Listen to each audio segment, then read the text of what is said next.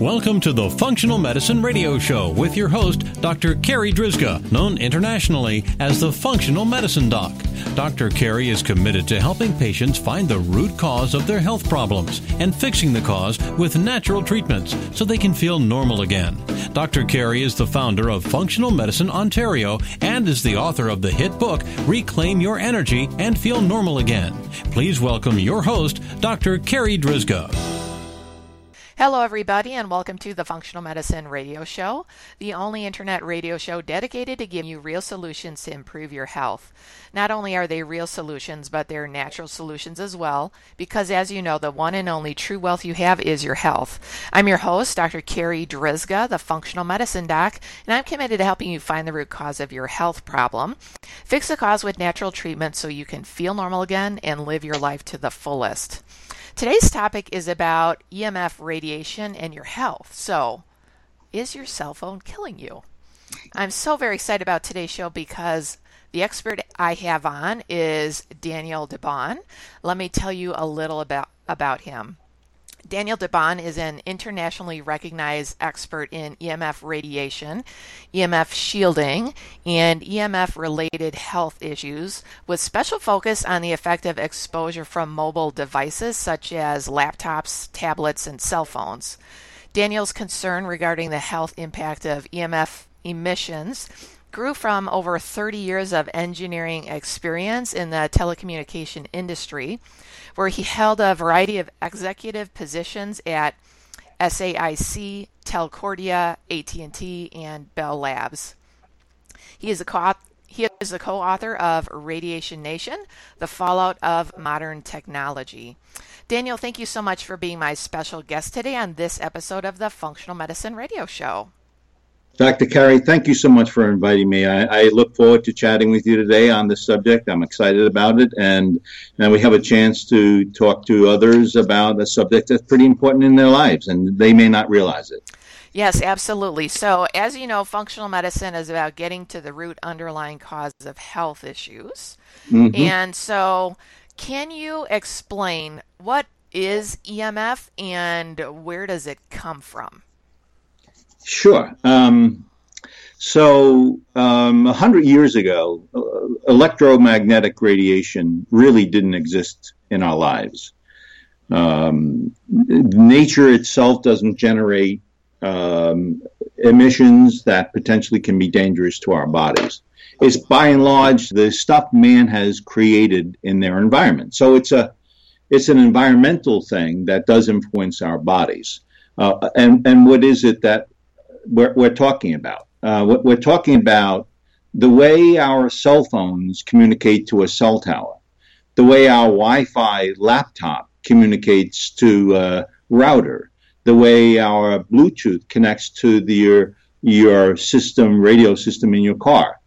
All of these devices are using communications paths to have a conversation, move data across the network, and so there's all of a sudden, where 100 years ago there was none, now there's a whole host of those kinds of technologies right around our body. So that's one major source of electromagnetic radiation. The other is when you have an electric motor, or you have a refrigerator, or you have a hair dryer. Any electronic device you use today actually has, as a byproduct, it releases emissions into the air. They operate, and when there's current flow, there's stuff that comes out of the devices that can potentially harm you. That's called extremely low frequency emissions. And the other kind that we spoke about with tablets and laptops, that's called radio frequency emissions. Those are the two areas that you want to worry about in our environments today. And then how does EMF damage our body? What does the research actually show? Because I know you were heavily involved in research. Oh, yeah. Actually, I'll tell you a story. I did all the standards for the Bell system and my job over the many, many years. and I ran technical laboratories to substantiate claims of the vendors. So I had a lot of experience in the electrical space. And I'll tell you a little story about 6-7 years ago, my wife was, my sons were visiting, and my wife says to the boys who had their laptops on their laps for 3-4 hours, she said, "That can't be good for you. Get them off your laps." And I'm thinking, based on my background, that can't be true. These are very, very low-level signals. And I doubt sincerely it can be disruptive to the cell of a body or the processes of a body. Well, I said, well, maybe go check, look around. And I was astonished at that time about how much we actually knew in research, that there was actually physical ways those signals were interrupting our body's behavior. And I, for example, at that point, and to the point my wife was making, after 3 or 4 hours, the male sperm becomes 25% of the male sperm is immobile. And so that seemed like a pretty serious problem. So I found that and much more on the research side that talks about the kinds of damages, processes to the body. To be more specific, for example, when you have a cell phone to your head or when you have a laptop in your lap, the emissions are touching the cells of the body. And the cells have a membrane that protects the inner part of the cell. And what happens is, with a constant aggressive signal, like we spoke about, radio frequency signal touching the body like that, the cell itself becomes diminished in its capacity to defend itself.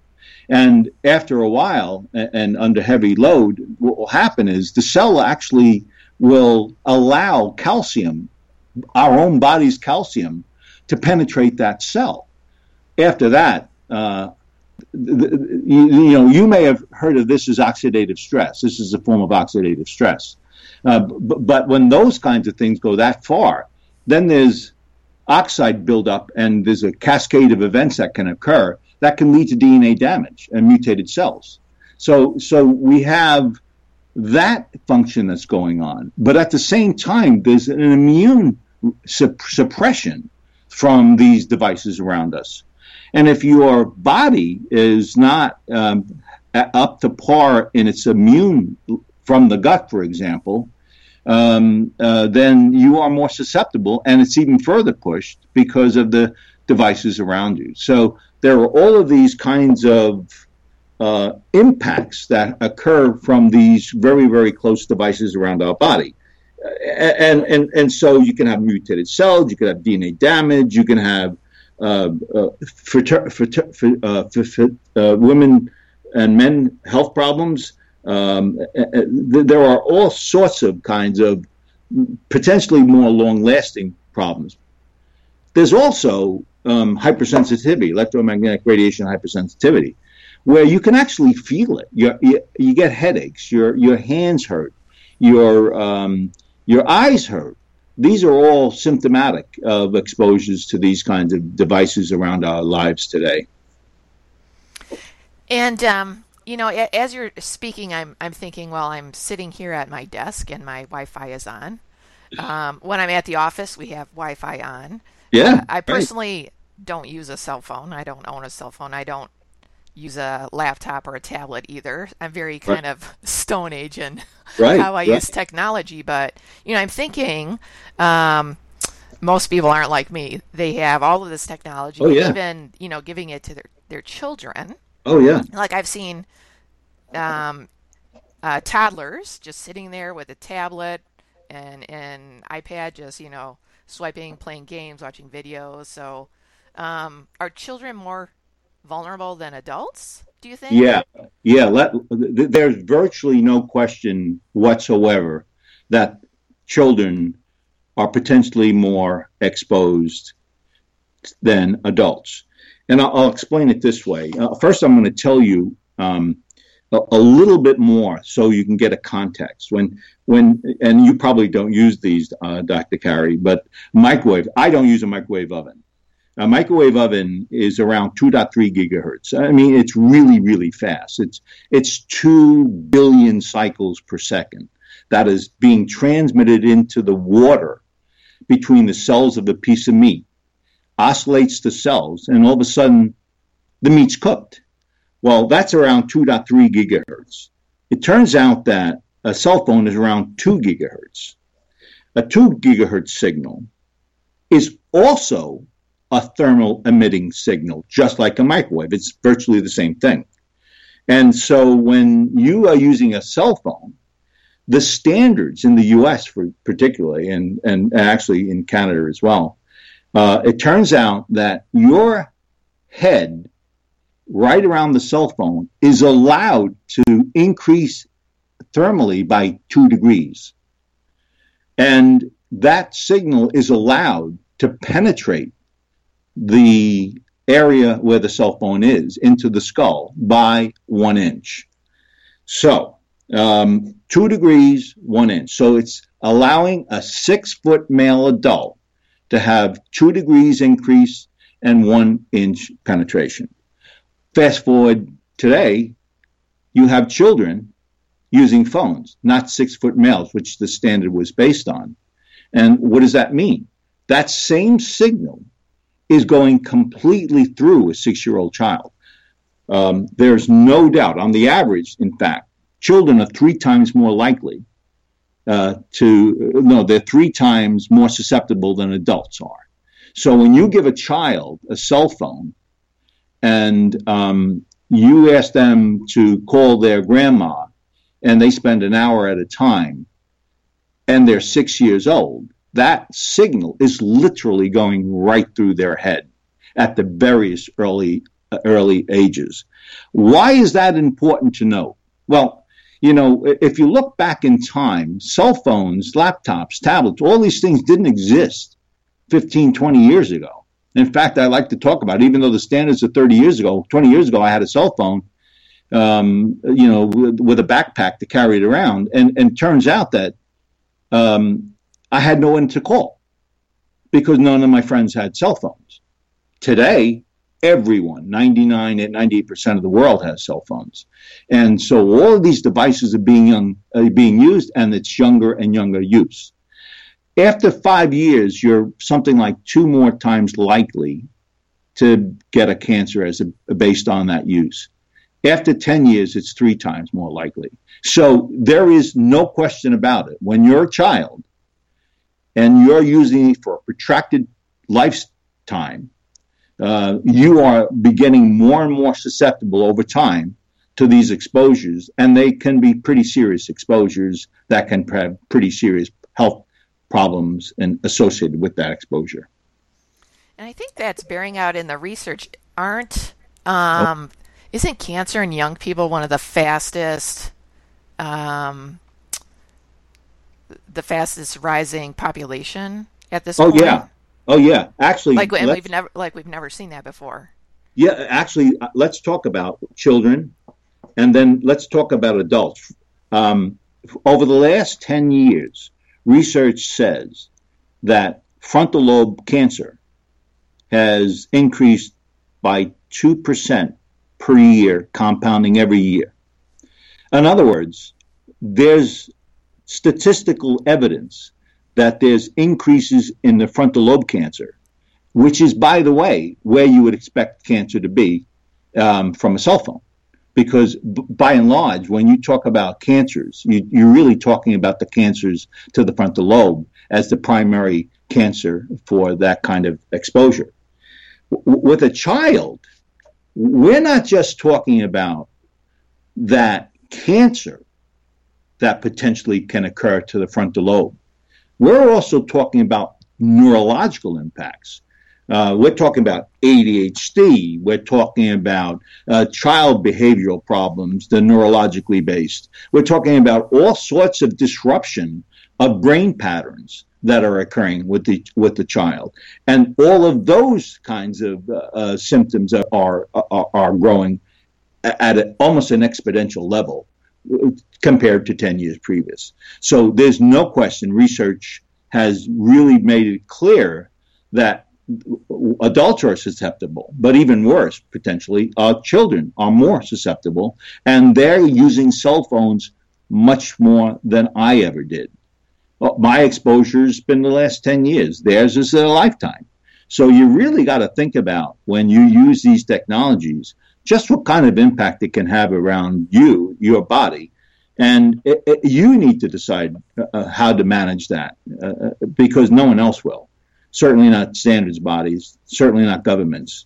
You need to decide how to protect yourself. Oh, see, so Daniel, let's talk next about symptoms. So are there any like hallmark symptoms that would make someone think, oh, that probably has to do with EMFs, or are they all very kind of nonspecific? Actually, that I have a study group that's working on trying to help define that. Okay. It's somewhat nonspecific, as you point out. I have a headache today. Can it be because you have blue light, which is a visible light exposure to the retina, that's causing your headache? Is it because you have a radio signal that's from your router that's 2 foot away from you that's bothering your brain and the patterns of the brain? There are just so many symptoms that rear their ugly head, and it's hard to prove. However, here are some things we do know, and I'll go back to the blue light. Blue light is a component of the spectrum, electromagnetic radiation spectrum, that actually is visible. You can see it. And it turns out its strength is really, really strong, and compared to all the other colors of the rainbow. And so when you look at a monitor and you're looking at it a long time, that's not a good thing, because you have blue light, artificial blue light, now from the LEDs within your devices, transmitting the blue component to your eye constantly. Here's a situation in which you want to avoid. At night, when you have your tablet and you're looking at browsing until you go to bed, what's the potential things that can occur? There are actually several. Your melatonin has been disrupted. In other words, that process of slowing down at the end of the day has been disrupted, which is the natural biorhythm of the body. And so when you're looking at these screens, you have this disruption of melatonin, the creation of melatonin as a result of that. And so your circadian rhythm is now disrupted. Why? Because you've disrupted the down cycle of the body. And there's a whole raft of things that occur once that happens, from kidney problems to thyroid problems. All sorts of different things can occur when your circadian rhythm has been disrupted, as you know, doctor. And so we have all of those kinds of things that happen. But we also, with blue light, by the way, your eye may be getting dry. You're looking at a monitor all day in your job, and you always have eyes that are really, really dry. I had a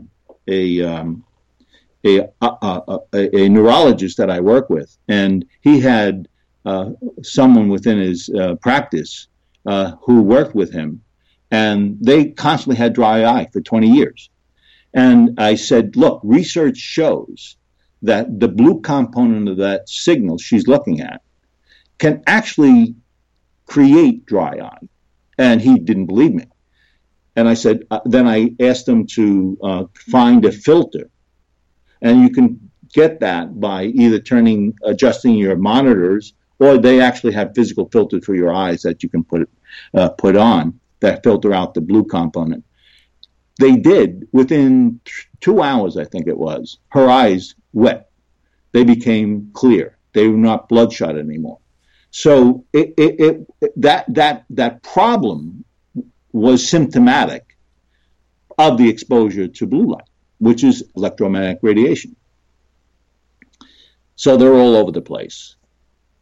So then let's kind of switch gears and talk about at some of the ways that we can protect ourselves and our families from all of this stuff. Okay. So when one of the absolute best ways to protect yourself is to know where it is and avoid it. When you have a cell phone that you use on, it's constantly transmitting to the tower. The Wi-Fi is constantly transmitting to the router, and you have the Bluetooth transmitting constantly as well. So you have three transmitters that can be being generated from there. Do you need all three? You don't. Most people only use the cell phone connection.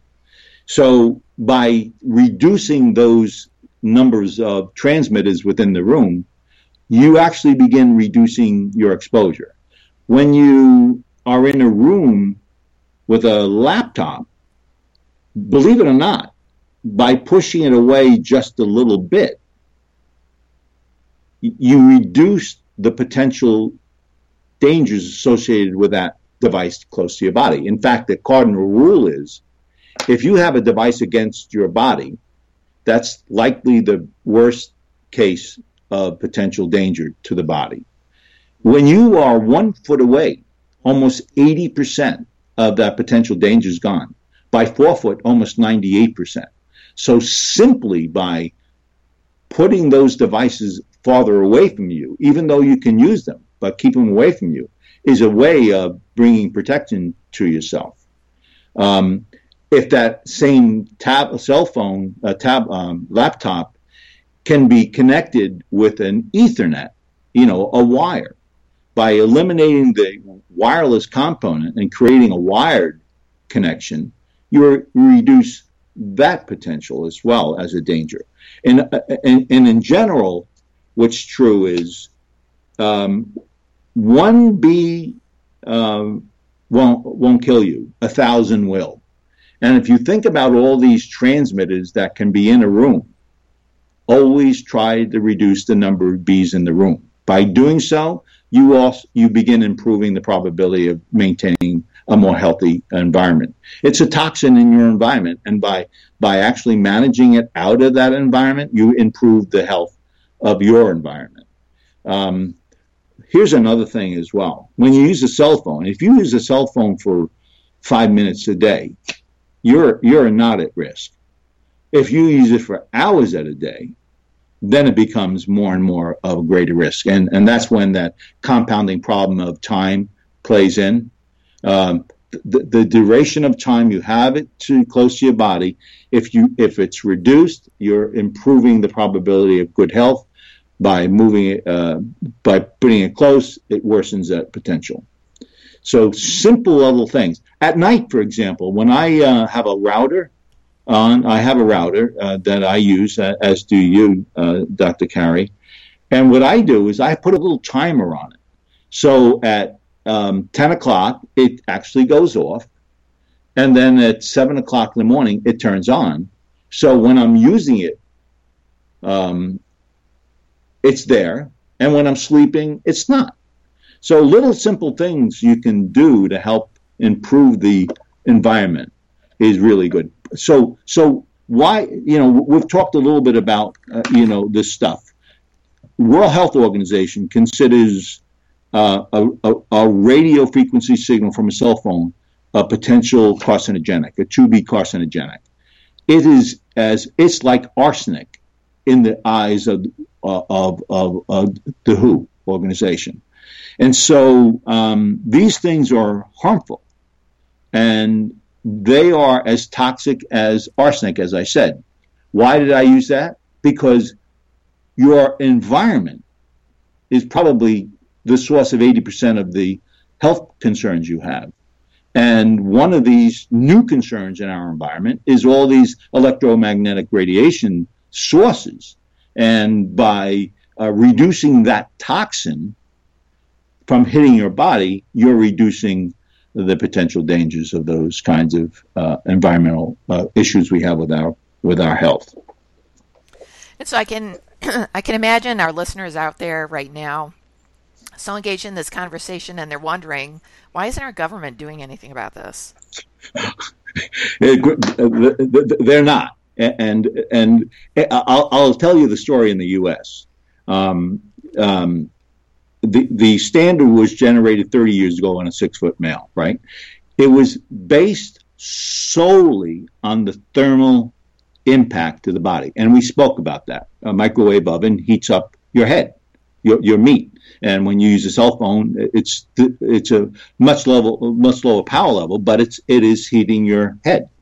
And that's a thermal impact, which is typically temporary. They never considered biological. And everything Dr. Carri we've talked about is biological. The neurological impacts, tingling of the fingers, headaches, can't sleep at night. Now, all of these things are biological impacts. So the standards in the U.S. over 30 years ago were created and did not impact biological behavior of the body. They just simply protected against thermal.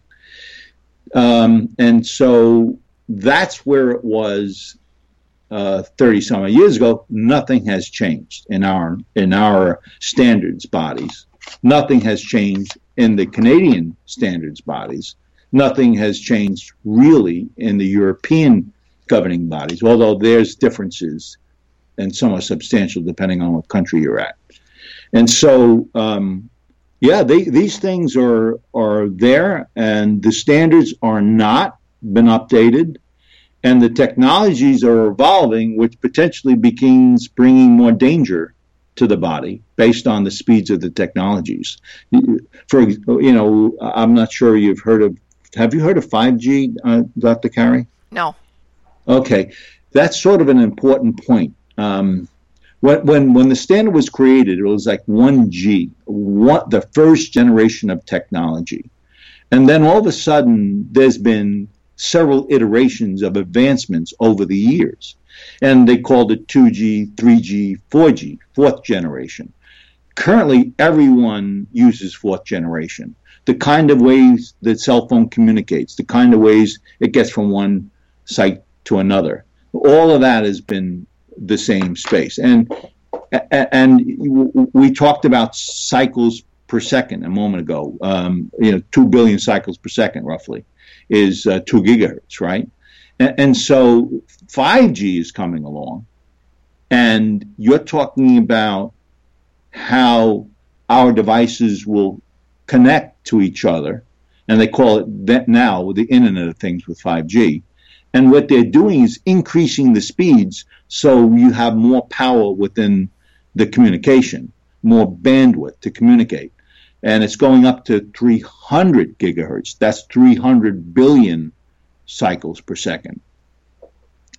So where before we had these toxins hitting our body at 2 gigahertz, this next year or so, you're going to see stuff coming at 50, 60 gigahertz hitting the body.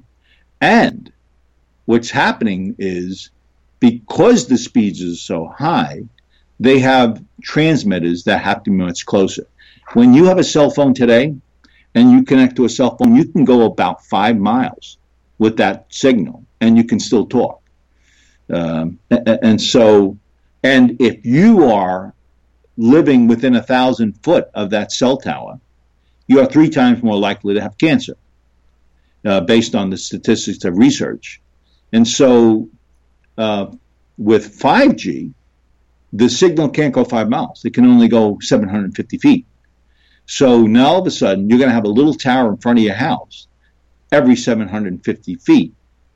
And that means, based on the data we know, the transmitted power levels are high enough to have that known statistic of 3 times more likely cancer with 1,000 feet exposure will be now true with cell towers of 5G, because they're so much closer.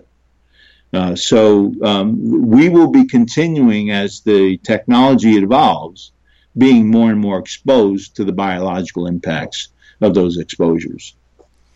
Daniel, for our listeners out there, are there any really good websites or resources that you can recommend, you know, that are valid for us to get more information on this topic? Actually, there are.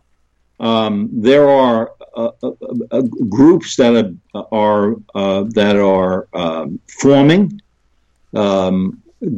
Dr. Davis, who I have great respect for, runs a organization. I forget, Trust, Environmental Trust Agency. And she tries to be up to date on all the subject matter. I also spend a substantial amount of time trying to inform our people in general, not only with the book I wrote, but I also have all that kind of current information on my website that we can make available to your partners. And what I do there, by the way, is, as I did with the book, I don't give you my opinion. I give you what research suggests. There is bodies of evidence that substantiate claims today that, although there's a debate because there's $27 billion companies in the business positioning their point of view, but the private sector, independent study work is clearly stating evidence where there is clear-cut, statistically significantly important evidence of danger. By the way, that brings me to a point. The federal government, you mentioned who's protecting us, are the governments involved. In the U.S., there was a research, $25 million was spent on a research natural toxicity program in the U.S. government. And their goal was to attempt to establish no link between the use of cell phones in an epidemiology study. And after spending $25 million, what they found was there was statistical significance in population differences with exposures and non-exposures. What that means is, yeah, you can really believe what I'm telling you is likely true, that there is an increase in tumor.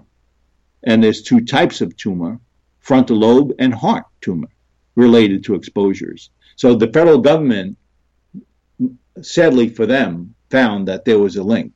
As did the Ramazani, that's out of Europe, is a research group, and they did their own epidemiology, and they found similar findings. We're really getting more and more evidence in our environment where it does make sense to try to help minimize exposures as much as you can, because it's going to get worse than it before it gets better. Daniel, can you remind our listeners the title of your book and where they can find it, and then your website, okay. And then are there, any other avenues to find out more about you? Okay.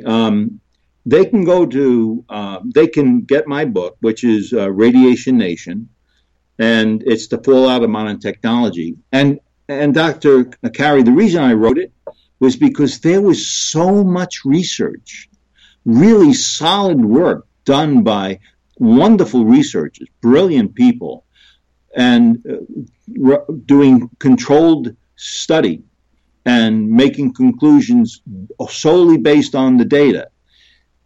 And no one knew it. And so the reason I wrote Radiation Nation was because I wanted to try to bring what we knew in research to the physician groups, to the population that's being impacted, the users of these technologies. And the way in which I wrote it was for non-technical people. So you can read my book, and you'll probably have a pretty good understanding of a pretty complicated subject. And that's really why I wrote Radiation Nation, The Fallout of Modern Technology. And you can get that on a website, DefenderShield.com. That's DefenderShield.com. And in that website, of course, we not only have the book, but that's where you're also going to be able to find a whole host of research work. And I mentioned a couple of them. Others are like the Bio Initiative. It's a group of physicians worldwide and researchers that have been every year giving their current view of research as it relates to electromagnetic radiation. And so all those kinds of study works you can actually find in our learning section on the website. And then, of course, if you're thinking that you would like to go beyond precautionary measures with your environment, that is moving stuff away, limiting time use, reducing the number of bees in the room, there's other ways you may want to consider protecting yourself, and that's with shielding. I actually developed one. I developed this for my son's protection. My wife says I want grandchildren. I actually built it for them, and they started using it. Their friends started using it, and all of a sudden, I got in the business of creating shielding. And now, of course, we have all sorts of products for helping protect the body. The cell phones, we have protection for laptops. All the devices we have around can now be protected. And oh, by the way, Dr. Carri, I still don't have grandchildren. I'm sorry to hear that, but hopefully they're coming soon. Okay, so for the listeners out there, I'll make sure that we have links to all those resources that Daniel mentioned in our podcast notes so that you can easily find his book and his website and get all that information and learn about his shielding products. Daniel, thank you so much for being my special guest today. This has been a really awesome and informative interview. Well, thanks so much for inviting me. I really do appreciate you giving me an opportunity to share what we know. All right, that wraps up this very special episode of the Functional Medicine Radio Show with Daniel DeBaun. And I want to thank you, our listeners, for tuning in today. And I'd like to invite you back next time for another episode of the Functional Medicine Radio Show. As always, I'm your host, Dr. Carri Drisga, the Functional Medicine Doc. Have a great week, everyone. You've been listening to the Functional Medicine Radio Show with your host, Dr. Carri Drisga, known internationally as the Functional Medicine Doc. Dr. Carri is committed to helping patients find the root cause of their health problems and fixing the cause with natural treatments so they can feel normal again. Dr. Carri is the founder of Functional Medicine Ontario and is the author of the hit book, Reclaim Your Energy and Feel Normal Again. Please tell your friends about the Functional Medicine Radio Show, and we'll see you next week with more from Dr. Carri.